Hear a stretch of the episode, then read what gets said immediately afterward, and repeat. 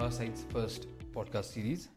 Uh, in this podcast series, we aim to delve into the matters of international relations, Nepal's economic diplomacy, regional cooperation, and South Asian geopolitics with as much depth as possible, along with talking about foundational understanding within these broader themes.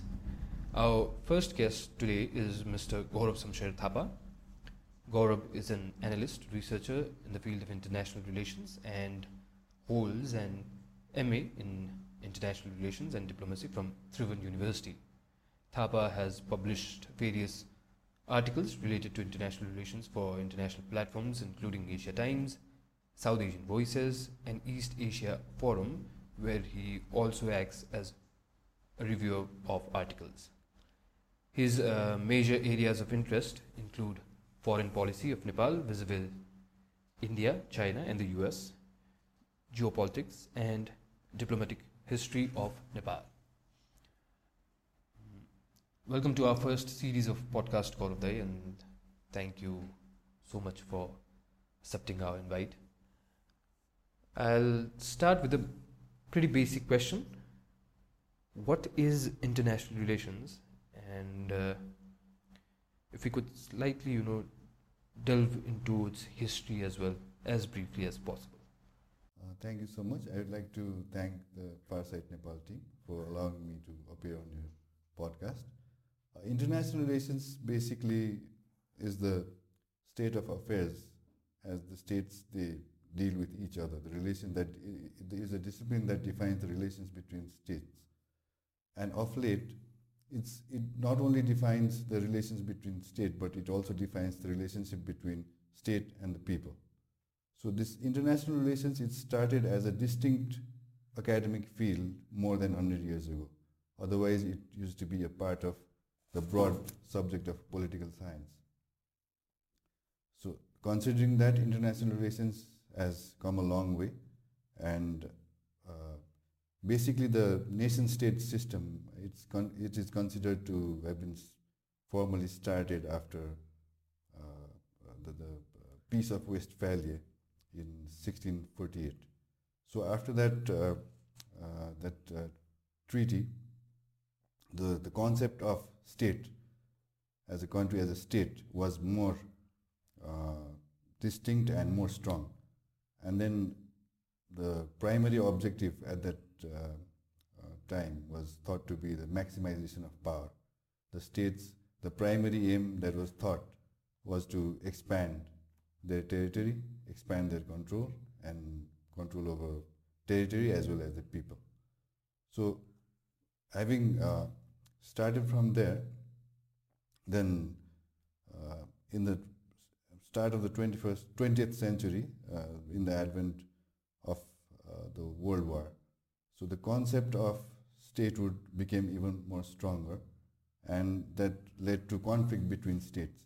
So within that, then the uh, field of international relations can be distinctly divided into, among many, uh, two school of thoughts.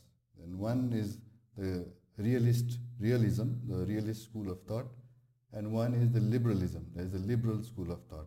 So as I mentioned just now, uh, the, the advent of the First World War uh, led to the rise in the idealist and the liberalist thought. Otherwise, the classical uh, realism, realist assumption was uh, based on the human nature, and a lot of theorists, including uh, Hobbes, they talked about the state of nature. And the human nature is to dominate. And they talked about animus dominandi, that is, the basic uh, nature of humans is to desire to dominate, desire to gain power, desire to uh, control one over the other. So, based on that premise, uh, theorists like uh, Mearsheimer later on, they expanded the classical realist perspective into uh, neorealistic uh, theories. So in that sense, they, they talked about uh, the distinct uh, nature of international order that is anarchic in nature. They talked about anarchy. anarchy here in the IR parlance, the international relations parlance, doesn't mean a chaos or something. It it it underscores uh, the absence of one supreme global uh, power or something that controls the order. So in the absence of that, uh, the uh, neorealist perspective says that the states they try to maximize their power, and based on that uh, assumption, whereas the liberalist school of thought says that it focuses on interdependence. So whereas uh, the realist school talks about uh, desire for power, struggle, and insecurity, the liberalist school of thought talks about interdependence, cooperation, etc. So uh, these uh, two distinct fields have gained uh, prominence and in, in parallel among different, uh, I mean, circumstances over, over, over, his, over, over the history. And uh, geopolitical scenario after the Second World War also totally changed. So in that sense, uh, the uh, the order, the world order was established into two distinct uh, ideologies. So one was led by the United States, the other was then by the Soviet Union. So during those times also, uh, the states, although in the, during the Cold War era, the, any sort of war didn't take place among two superpowers, but the world was uh, totally divided into two blocks. So that led uh, states to maximize their power as well as align themselves uh, in different blocks. So among uh, during that, time, then the concept of non-alignment also came. So certain countries, uh, certain leaders, they didn't want to align with either of the blocks, and few leaders like Nehru and uh, Tito and few other from Africa, leaders from Ghana and from Egypt. So they decided to form a different bloc that would not align with any of the powers. And Nepal, since beginning, has also uh, played an important role in uh, in the non-alignment movement. So the evolution of uh, international relations in that sense, after uh, the collapse of the Soviet Union in 1991, uh, that led to a, a new era of globalization. So after that also, although it was said by many scholars, including uh, Francis Fukuyama, this is the end of history. That is, such uh, hegemonic power will may not arise ever, and the total liberalist school will dominate uh, the international order. So that was a thought of after the era of globalization started. But as we can see, the over a course of time, uh, over a period of around 30, more than 30 years, so such perspective will not is not you know uh, cannot be seen in isolation because uh, idealism is one thing, idealist perspective is one thing, but situations from time to time differ. So, if you ask me, the realist uh, perspective is still, uh, I mean, strongly dominant in this world and in this era. And if you see the current uh, global order, even though uh, Soviet Union is not there anymore as a superpower, so China's meteoric rise, uh, countering the only superpower at the moment, the United States has led to a different uh, scenario in the international order.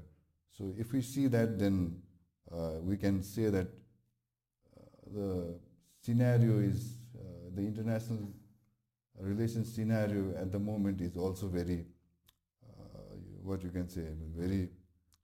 We can be very skeptical about uh, what may happen next. So in that sense, so it's quite unpredictable. international relations is never a static thing, it always is in a state of flux, if you can see by the events that have taken place in uh, history.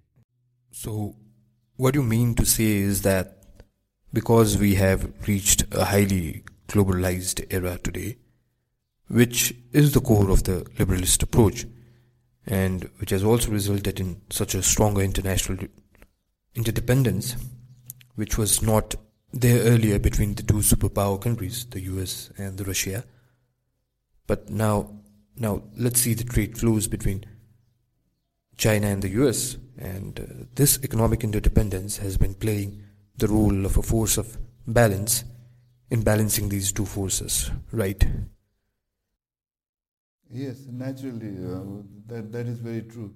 Because uh, earlier, if we see the politics used to drive econo- economy. So now, if you see the economic activities drive politics, because everything is so intertwined, everything is so interrelated and interdependent that even the two primary competitors at the moment in the world, the United States and China, they are also dependent on uh, so many things in the economic uh, parlance. And uh, considering that uh, no one can exist in isolation. So even if the United States says that it can bypass China, or for that matter, even if China says that it can bypass the United States and align with so many other countries, so but uh, the, their own economic relations uh, is, a, is, is one of the uh, biggest balances, as you can, as you have already said that. So that has also uh, that also that those sort of factors also inhibit the chances of uh, large scale conflicts or war in the in this current era. That's that's an interesting account of international relations. Mm. Can you also share a, a glimpse into the history of Nepal's international relations? Yeah, Nepal is, as we all know, Nepal is one of the oldest countries in the world. So in that sense, so if we talk about the modern history of uh, Nepal, so Nepal, uh, as we can see that, as we all know, that Nepal is located in a very crucial uh, geostrategic location uh, in South Asia. So between two uh, giant powers, India and China. So being a small state between two two big states as well as their rivals, competitors rather. So it's always been a struggle of existence for Nepal since history, even if we uh, see, while we talk about so many scholars, international Western scholars, so our own, we can seek a lot of inspiration from our very uh, homegrown uh, theories, if we can theorize what uh, our earlier leaders have said for example, Prithvinarayan Shah, so he was a master strategist. So his, some of his views and theories can be correlated in the parlance of international politics or international relations. For example, he had, had uh, the, the, scenario which, in which he uh, sort of unified Nepal. So he, uh, he made a correlation between uh, of Nepal saying that Nepal is a yam between two boulders. So that that uh, example or that illustration is still significant in, in certain ways, although it's been so many years, more than 250 years since he made that comparison, but still, the scenario has not changed much in the sense that although uh, the struggle for existence may not be still there, but uh, the certain level of insecurities or certain level of dilemmas are still there. So in that sense, uh, yes, Nepal uh, has come a long way in international relations theory, I mean, uh, practice also. And if we think about Nepal's more recent history, so let's say Nepal became a member of UN in 1955. So since then, Nepal has uh, been one of the, uh, initially it played a big role in UN despite uh, the Soviet bloc not allowing Nepal to be a member. But during that time, uh, the leaders of Nepal, they really projected Nepal's image uh, in, in, despite uh, so many difficult circumstances. And uh, Nepal has be, been a member of the UN, non-permanent member of UN Security Council twice, although uh, the last was in 88, 89. and Nepal's biggest uh, plus point uh, in international uh, relations at the moment, maybe through Nepal's peacekeeping missions, where Nepal is the second largest contributor of troops at the moment. So Nepal has also been able to project its image despite its economic uh, backwardness, but through other means, Nepal has played a vital role in uh, securing world peace. So in that sense, uh, Nepal's uh, diplomatic activities of late uh, can be distinctly divided into two or three uh, scenarios. One, as we said, the, the multilateral approach, primarily with the United Nations, and in that sense also the peacekeeping missions, that is one thing. And Nepal's relations with in the multilateral other forums, for example, regional forums, Nepal, uh, for the establishment of SAARC, Nepal played an important role, although SAARC at the moment is in limbo, but still Nepal's role uh, is really commendable in the establishment and uh, the movement of SAARC, and Nepal's bilateral relations. So bilateral relations, Nepal, as we, uh, it's uh, quite obvious that Nepal's uh, relations is majorly concerning between two of its immediate neighbors, India and China. So in, on the economic and political front, we've always been more uh, interacting or more dependent on India rather than China. That is also defined by history, geography, linguistic, religious, other sort of activities. And China, on the other hand, although we have got ancient relations with China, the ease of uh, access is not as uh, good as with India. So in that sense, our relations with China have become more political in nature, although uh, economic relations have also flourished over the time. Nepal is uh, party to the Belt and Road Initiative with China, but still our more than 80% of trade is with and through India. So the ease of access and geographic proximity makes Nepal's uh, dealings with India more easier. And uh, Nepal has relations with uh, good relations with uh, its major development partners, including the United States, and the U.S. Uh, has played an important role in Nep Nepal's development since we had relations with them, formal diplomatic relations with them since 1947.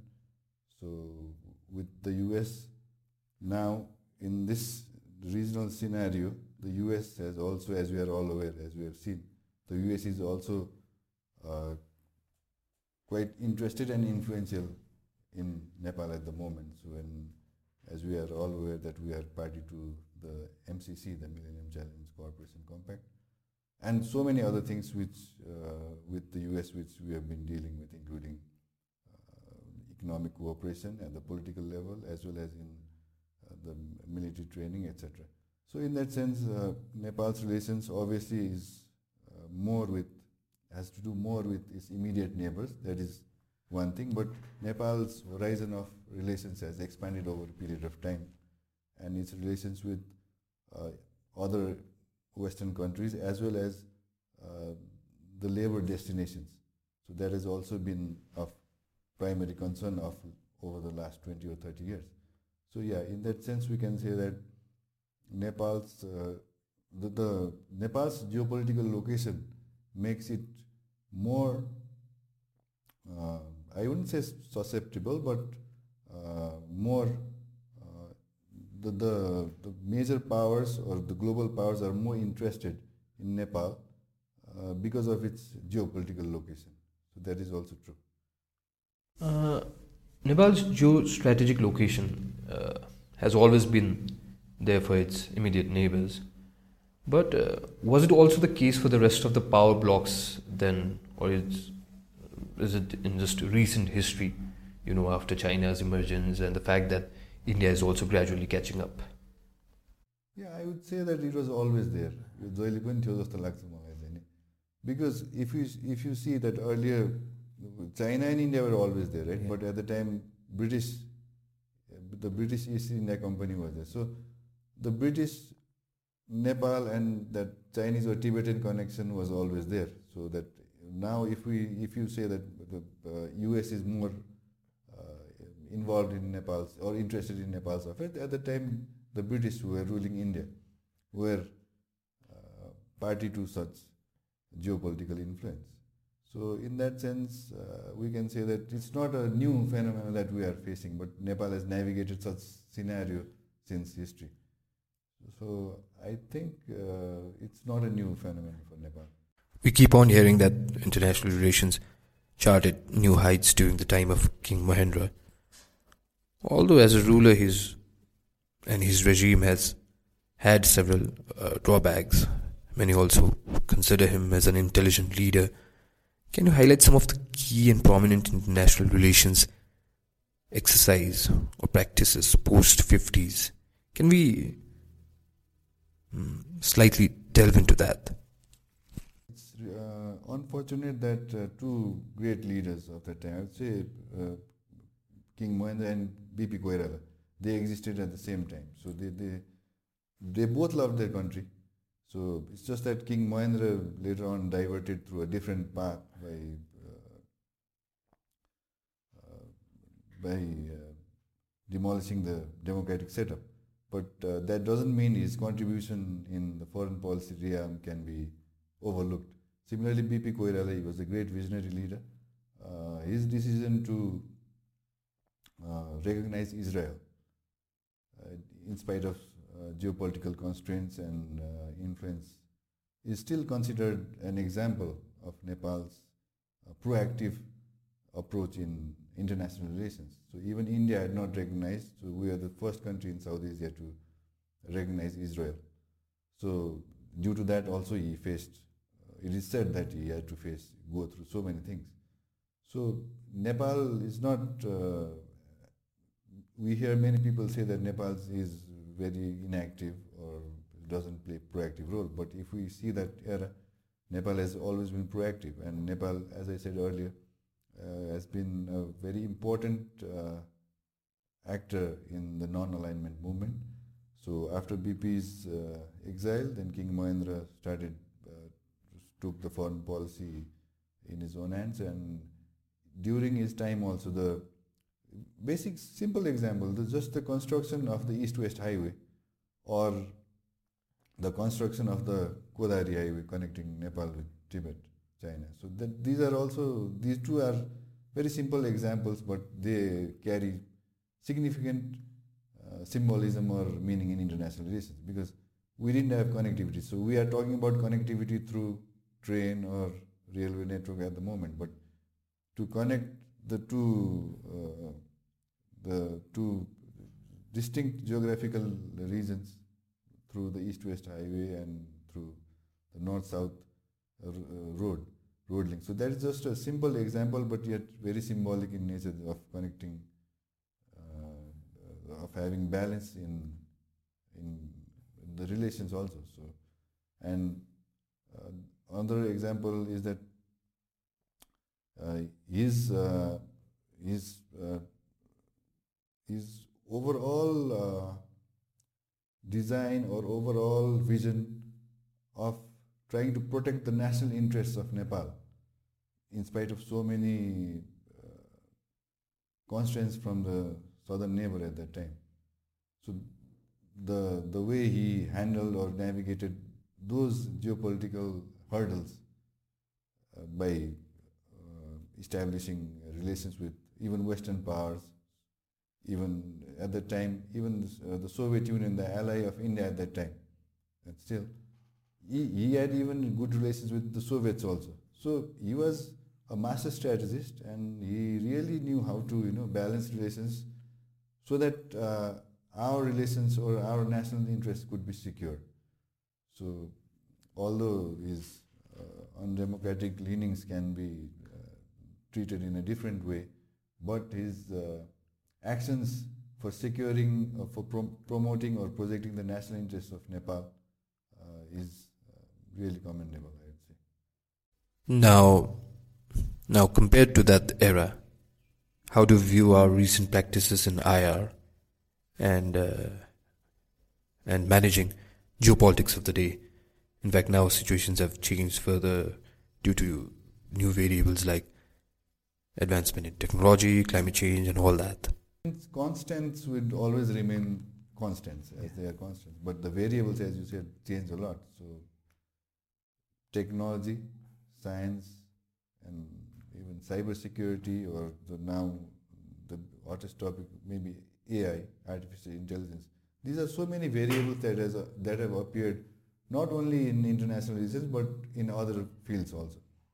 So constantly we have to upgrade our diplomatic efforts or we have to refine our foreign policy objectives according to the changing times.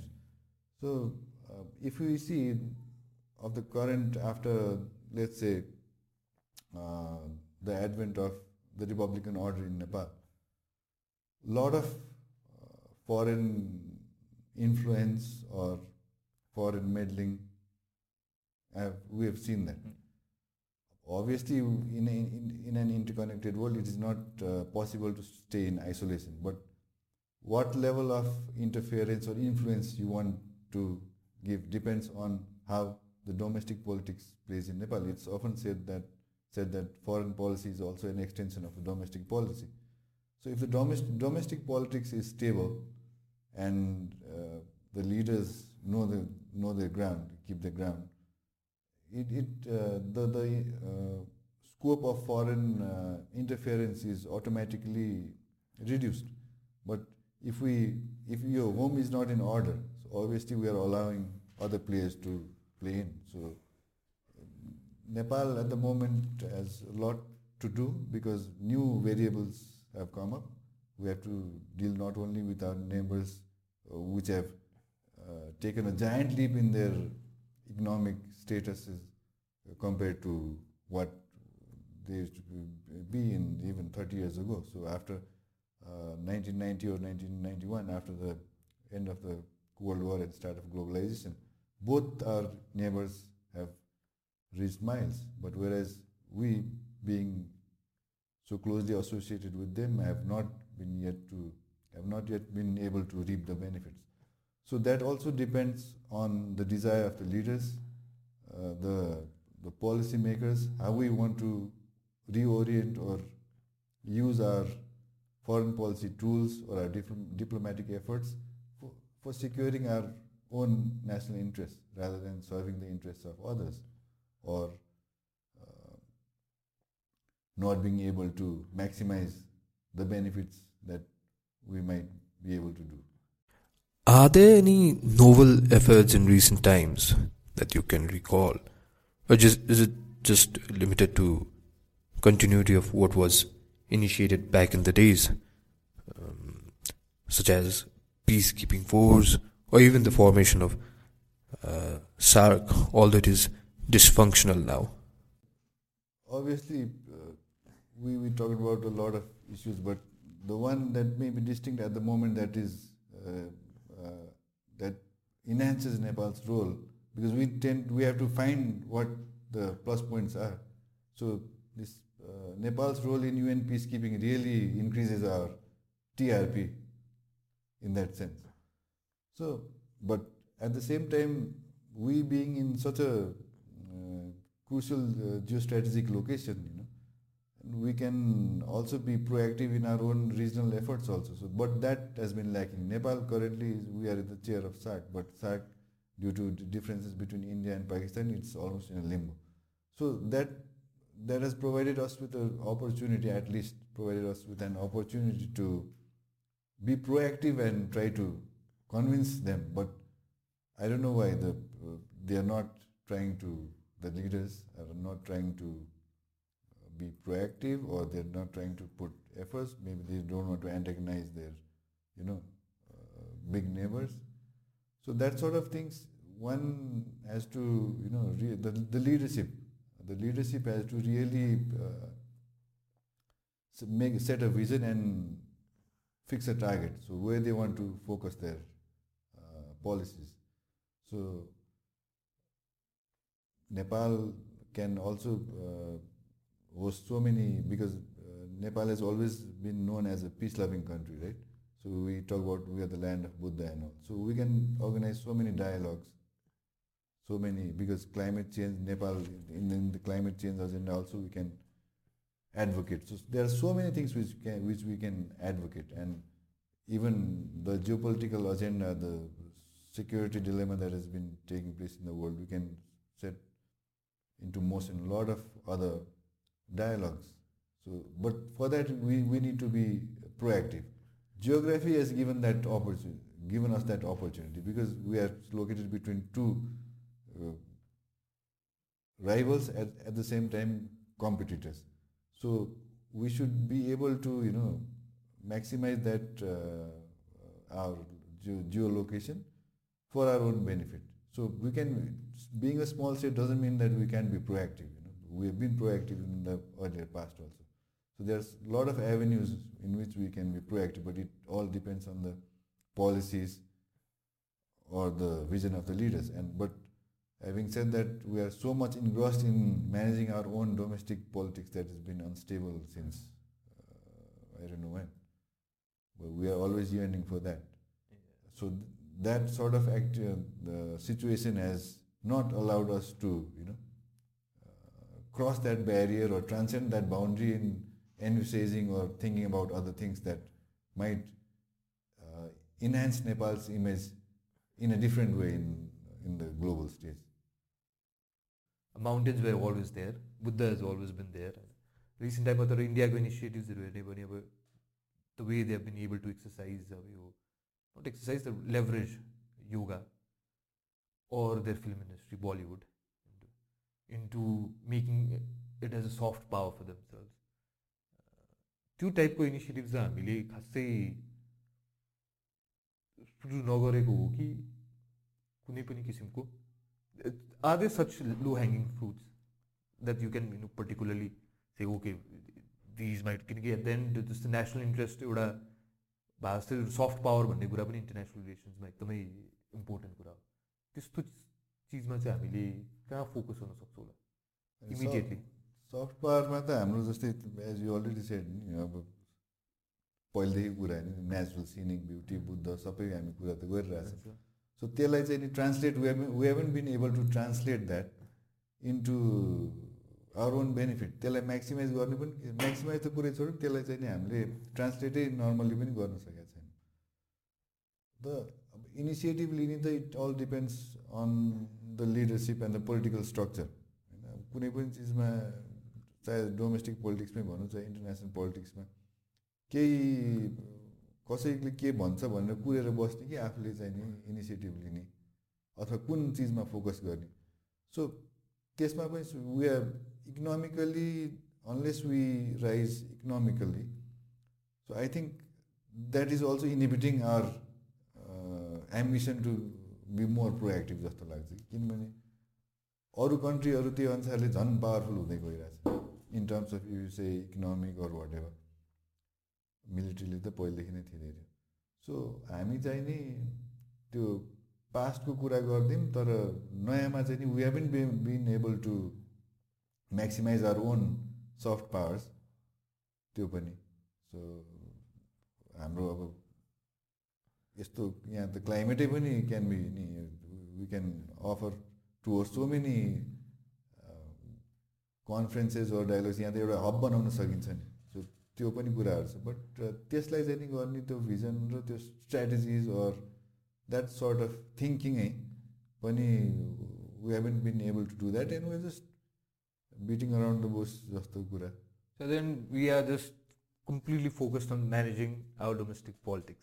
Yeah, so And- that that has also led to you know there is in there has resisted our uh, efforts to expand the horizon. यिनै हामी धेरै रुमल लिइरहेपछि अगाडि त्यो त्योभन्दा बाहिर निस्किनै सकेका छैनौँ सो our domestic politics is always in a state of flux even after this new constitution every one thought okay this is the last thing so after this every everything is gonna stabilise and then we are going through the road of prosperity economic development भन्ने कुरा सुनेको थियौँ तर त्यो अनुसारको भ- हुन सकेन नि भइरहेको छैन Even Although- now, yeah although we have to be we have to look through the positive lens but you know because you see as you said we talked about variables and constants constants will always be there we will always remain um, sandwiched between our two neighbors that's geography is not never going to change through that we need to find our own innovative ways ways to uh, maximize our interests and other global powers will always have interest in our affairs. That is also we cannot avoid that. So we have to you know we have to enhance our own skills. We have to make the foreign ministry stronger. The leaders have to be abreast of the latest developments. They have to be confident in dealing with the, their counterparts. The negotiations should be for our own benefit and in economic uh, terms, we talk a lot about hydropower uh, these days.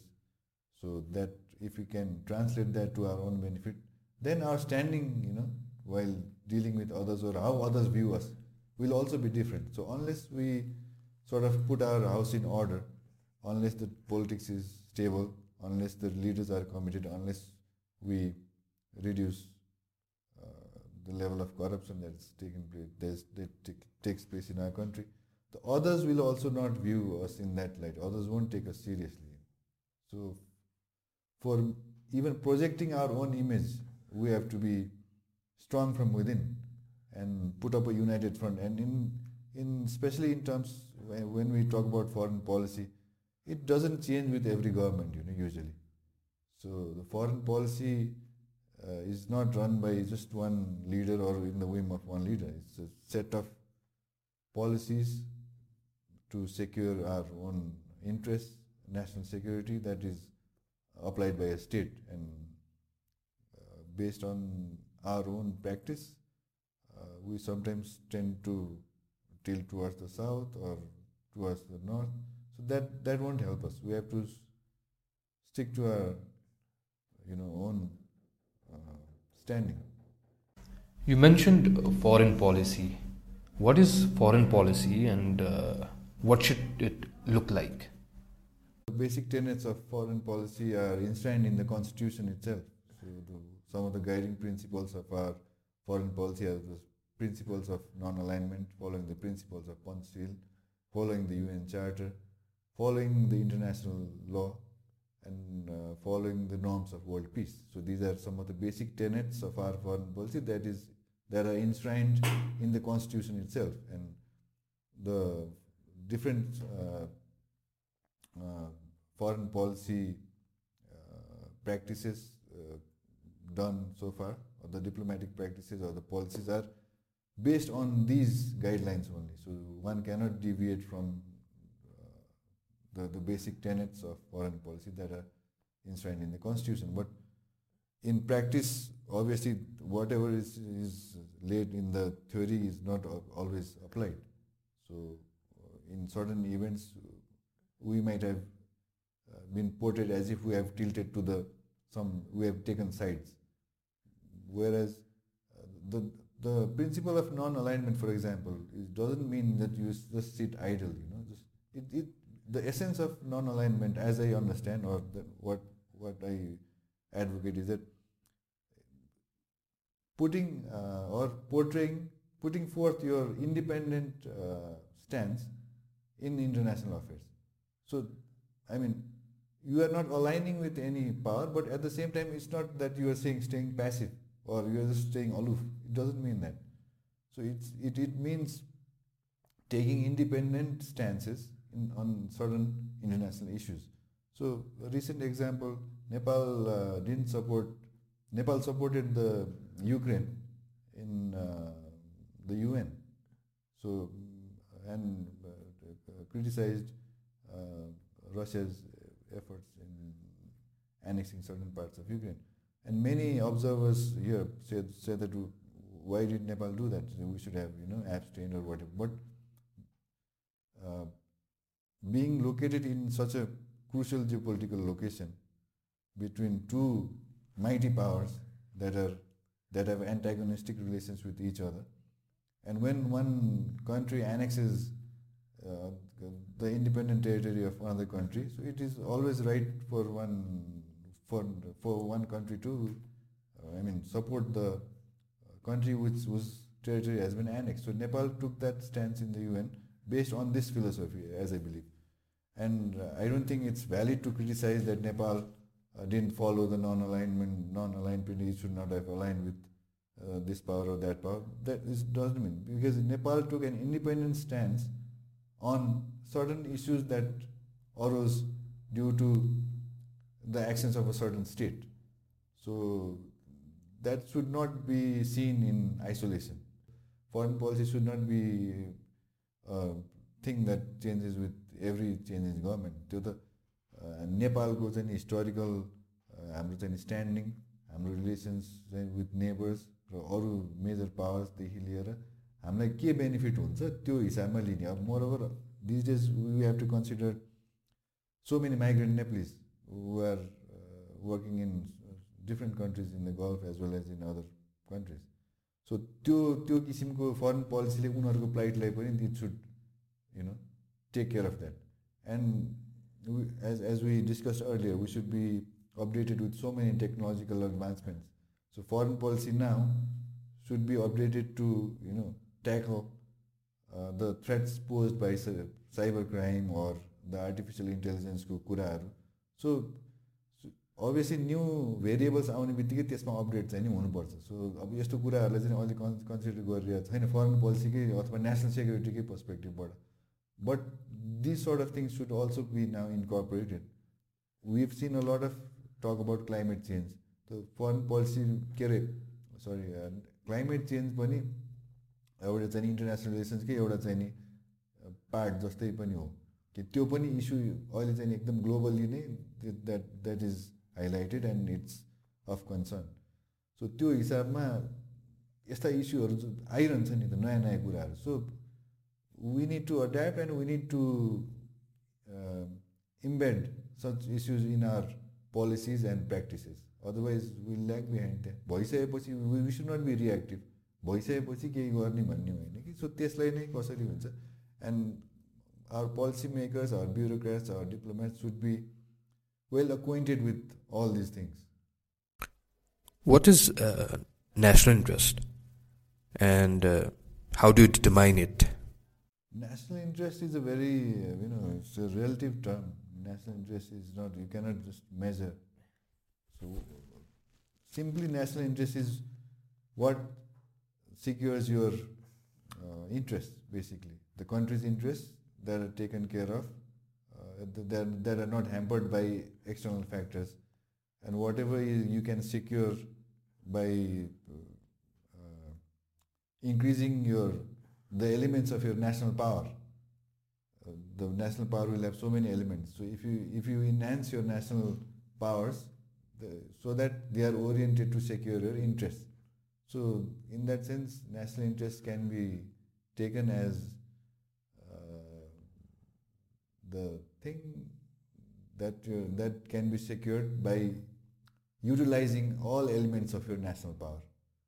So national power has so many elements, maybe the economic uh, side of it, the political side of it, even uh, population or whatever, the, the manpower.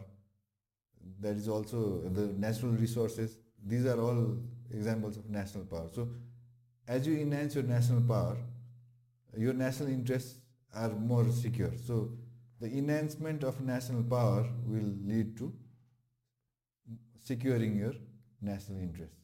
So when all the elements of national power are secured, so your national interest will also automatically be secured.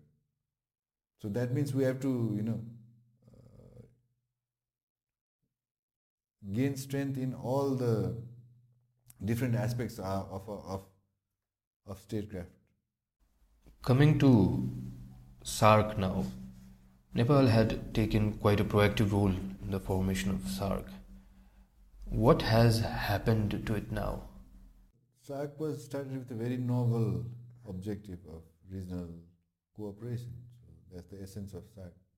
And the, this region, the South Asia region, is connected uh, through culture, language, and a lot of commonalities aspect also and geographic contiguity and so many of uh, almost all the countries are you know sort of uh, what you can say is interrelated or in culturally also but uh, the big power rivalry of certain states India Pakistan rivalry has sort of subdued all the other the benefits that we could have taken. And unless the SAARC Charter itself uh, hinders uh, the this the, the without uh, the consent of uh, all the members, it can the, the summits or the other things cannot happen. So when two of the biggest countries, the member states, are not in unison in their uh, view of how to go about things, uh, this association is in a limbo. Whereas a lot could have been achieved uh, through this association and in parallel so many other initiatives have come for example, BIMSTEC and other multilateral forums have come up. Even within the SAARC countries, the concept of BBIN has come up. So, but in terms of uh, SAARC and the role played by Nepal in its uh, formation, uh, I personally feel that SAARC should be revived and it should play a big role in the regional cooperation. And India being the largest country in terms of whatever size, geography, economy, and what military might, whatever. So it should play a proactive role in trying to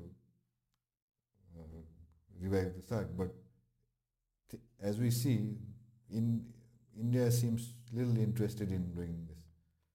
But the effort of Nepal and other countries in the region, the small maybe uh, Bangladesh or Sri Lanka, Maldives, they, they should try to you know convince both uh, the rivals uh, to cooperate with each other so that this regional association, which has a long history, can also flourish and it can connect people and as well as economy and for the benefit of the larger people in the region.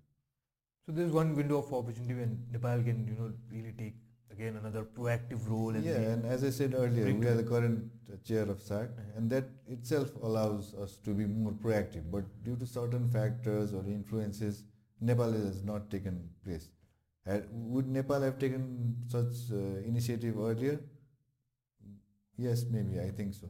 But as of now, we, we see very limited role of Nepal, even being the chair of the SAARC. What is Panchasheel? Panchasheel basically is the uh, five principle of uh, coexistence. So uh, you do not, it, it, talks about, so Panchasheel also is, has roots in Buddhism. but uh, the basic tenets of Panchasheel would be non-aggression, so respecting each other's uh, existence. So inter- when we talk about international relations, respecting each other's territorial integrity, not interfering in uh, others' internal affairs. So this is idealistic thought, and it talks about mutual cooperation. So Panchasheel is basically a very idealist uh, concept, a novel, novel concept that talks about uh, you know um, live and let live. Can you give us any examples of you know any of the South Asian countries which have demonstrated a very proactive uh, international relation exercise in recent history? Recent, you can we can see how India, you know, successfully conducted this uh, G20 their meet, and India has expertise in conducting uh, global events. So uh, now it's the current chair of G20. So India, and especially with Narendra Modi as Prime Minister, it has uh, taken a, India's image as you know, uh, personal style of leadership has also helped the even enhancing the country's image. So he's uh, he's taken very seriously by world leaders, and his style of leadership and in to come to uh, to go with the level of progress India is making. So it is so these two things are matching. So his style of leadership is uh, making trying to uh, you know project India's image in a in the in the global arena is in uh, unison with the India's pace of development. So, uh, the biggest example would be India taking a global leadership stage, and even in this uh, AUKUS, uh, the the regional military initiative. So India, although the US is trying to you know uh, pull India to its uh, against China in that uh, that uh, that block.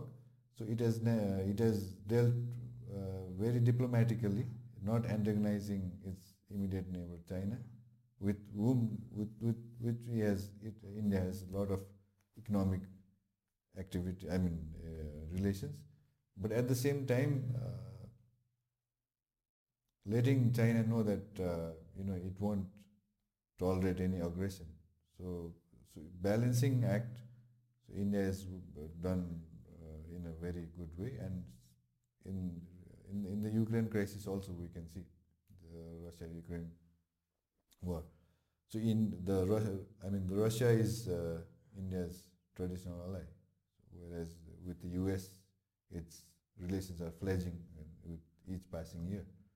So India doesn't want to, you know, uh, antagonize Russia.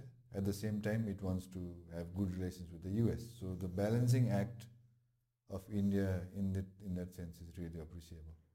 But, but India is a big power right now, right? Especially economic power.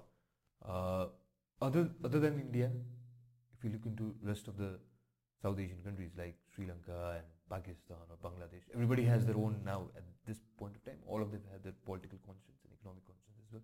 But can we think of any such, again, a very proactive international relation exercise in recent time that we, Nepal, can take le- lessons from?